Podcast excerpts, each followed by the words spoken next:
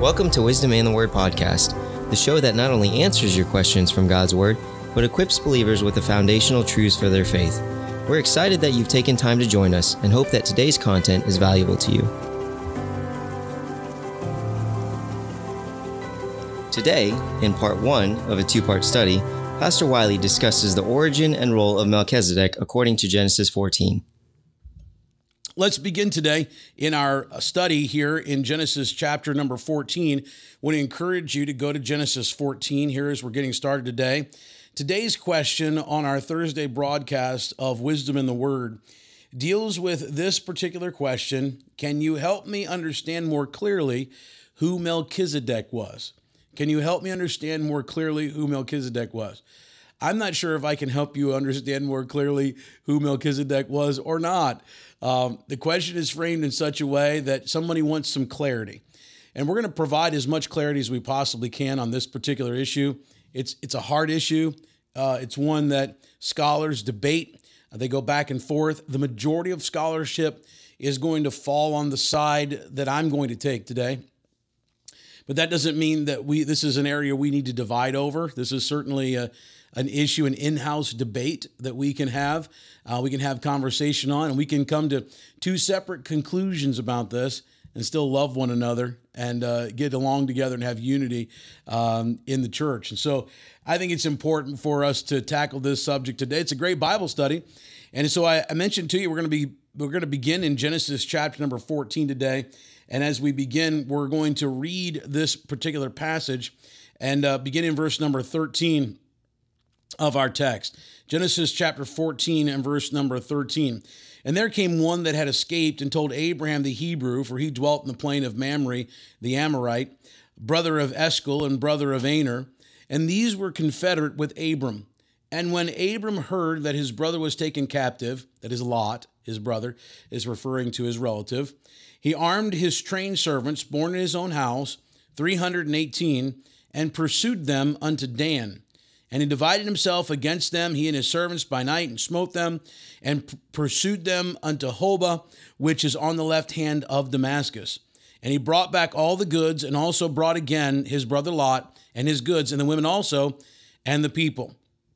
And the king of Sodom, Sodom went out to meet him after his return from the slaughter of uh, and of the kings uh, that were with him at the valley of Shaveh, which is the king's dale.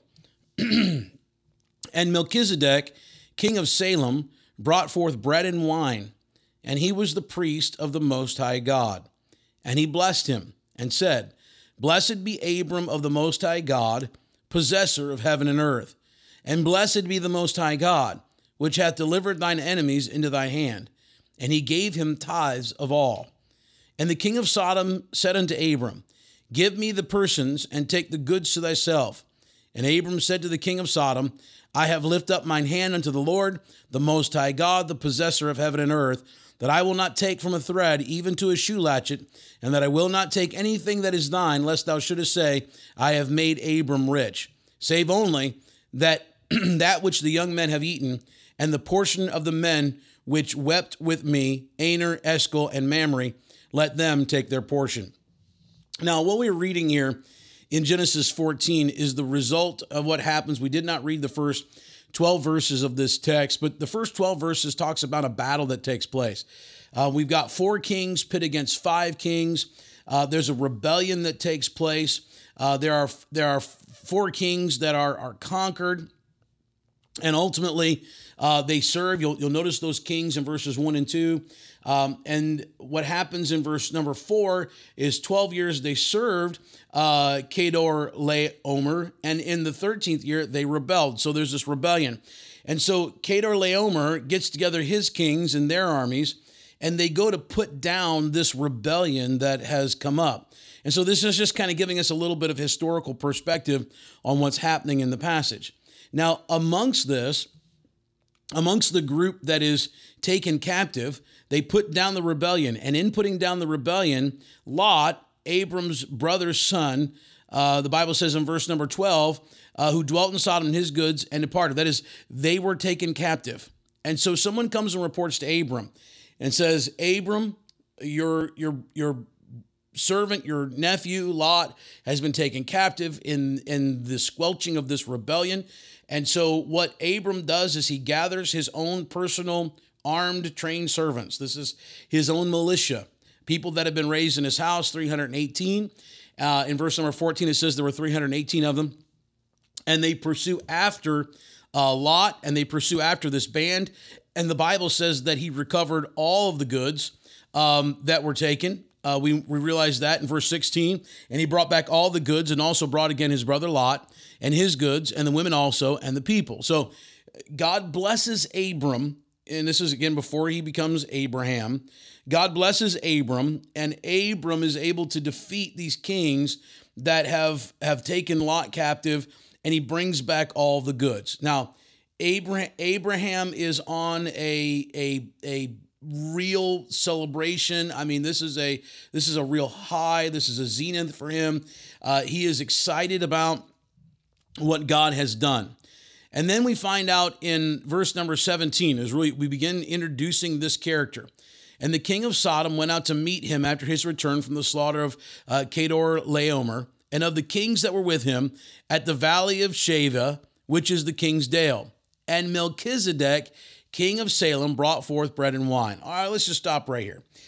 We have the introduction of this particular character, this man by the name of Melchizedek. Now, there's so much speculation about this particular man, and he gets a lot of airtime. He gets a lot of uh, he gets a lot of of discussion, studies, and messages have been done on him, and rightfully so. But what's interesting is he's only found three places in the entire Bible. I mean, there's only three mentions of this man in all of the scripture. And yet we're spending all of this time talking about him. Now, why are we spending all this time talking about him? The reason we're spending time talking about him is because of the way he's presented in Genesis 14, the way that he's presented in Psalm 110, and then the way Hebrews chapter number 7 kind of ties everything from the Old Testament together. Now, Hebrews 7 gives us some great truth, but it also leaves us with some large holes and big questions. And so I think it's important for us to kind of go into this guy and tackle him a little bit. We talked about him a little bit in regard to we were we were actually talking about being an uh, a priest, the priesthood of the believer, um, in a uh, in a message that we did on Sunday night. We were talking a little bit about um, being a royal priesthood and, and being priests after Jesus. And then we talked about Jesus being a priest after the order of Melchizedek. And that's where this particular question came from. So uh, we're just now getting to it. And I hope that it's a, a help and a blessing to you.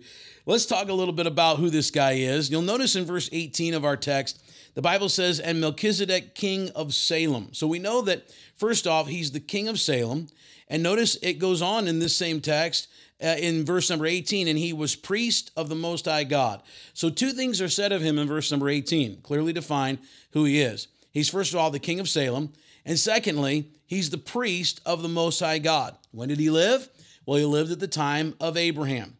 His name means, uh, referring to his name is, My King is Sedek, which perhaps refers to a deity, uh, but it also means righteousness.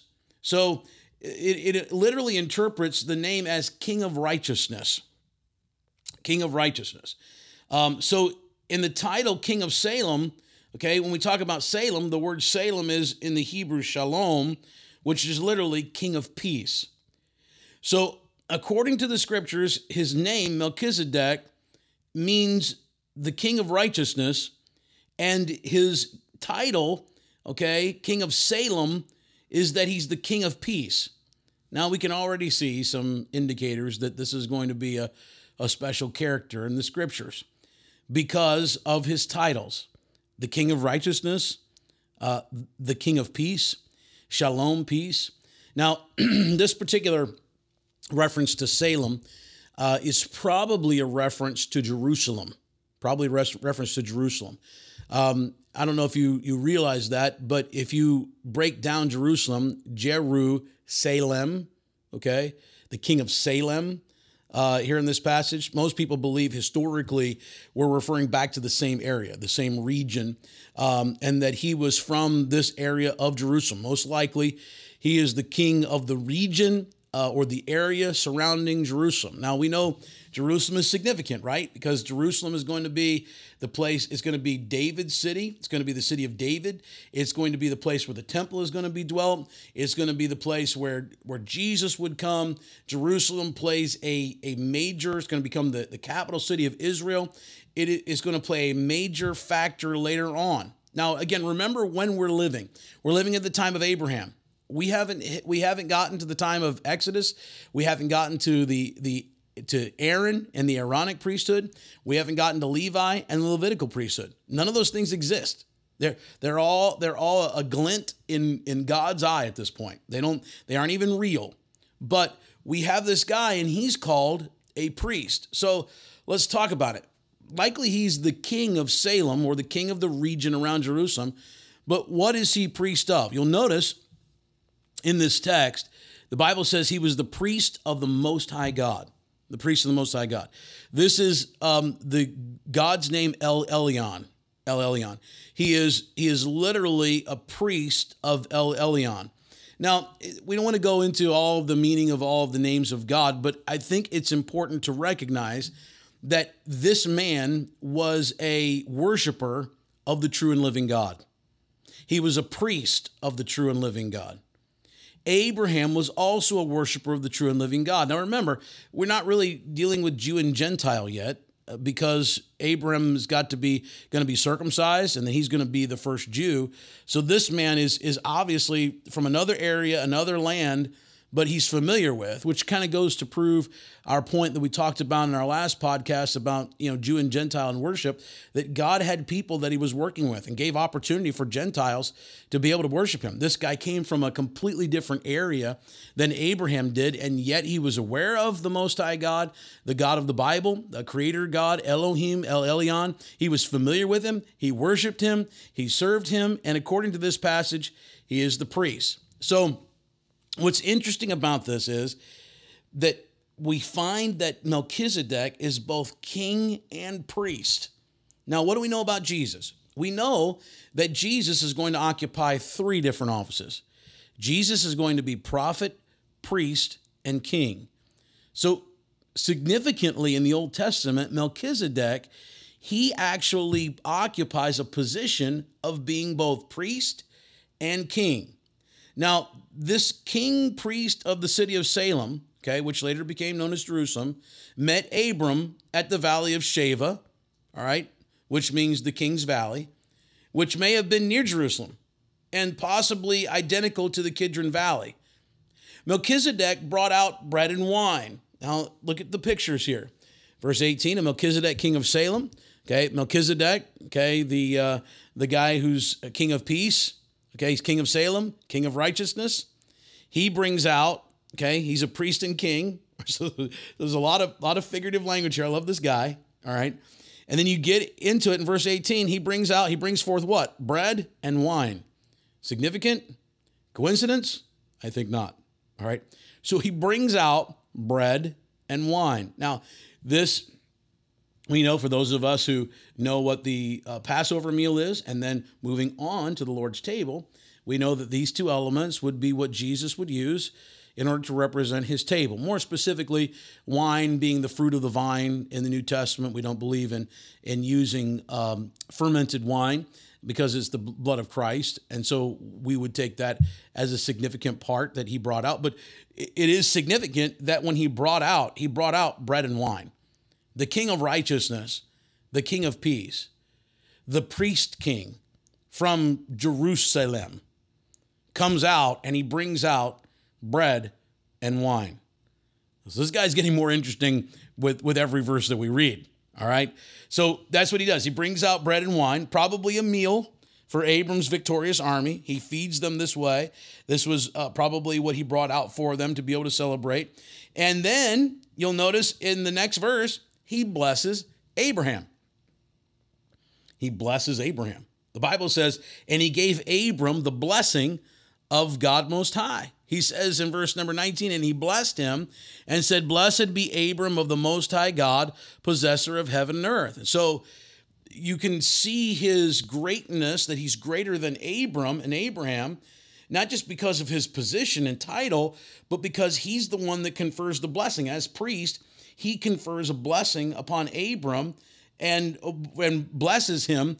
Uh, and notice he blesses him in the name of the Most High God, El Elyon, who is possessor of heaven and earth. They're serving the same God. They're serving the same God. Verse 20, and blessed be the Most High God, which hath delivered thine enemies into thy hand.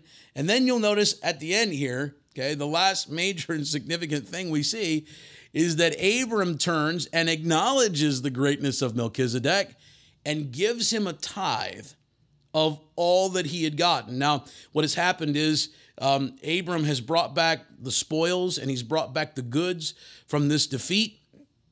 And what he is doing is he's laying this tithe, this tenth, a portion at the feet of Melchizedek as an offering to him. And so uh, he blesses Abram in this priestly role. And then the patriarch Abram then gave Melchizedek a tithe of the goods of the booty that he had taken in battle. And so Abram acknowledged that God Most High was the was the same as Yahweh, the God already revealed to him. So Yahweh, the God Most High, Elohim, it's all the same. They're worshiping the same God. All right, so that's the way we're introduced to him in Genesis chapter number 14.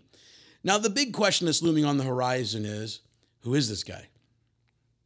Is he is he a man? Is he not a man? Is he a type of Christ? Is he Christ? Is he pre-incarnate Christ? That is, would be he be a Christophany, a, a pre-incarnate manifestation of Jesus Christ himself? Interesting. Well, we're not going to answer that question quite yet. The further we've gone into this study on Melchizedek, the more we realize this is a very weighty topic. We've decided to break this particular podcast up into two particular segments. So this is the end of segment one. Hope that you'll join us next week for the second part of this particular Bible study on the character of Melchizedek. Thank you so much for joining us today. Thank you for listening to today's episode of Wisdom in the Word podcast.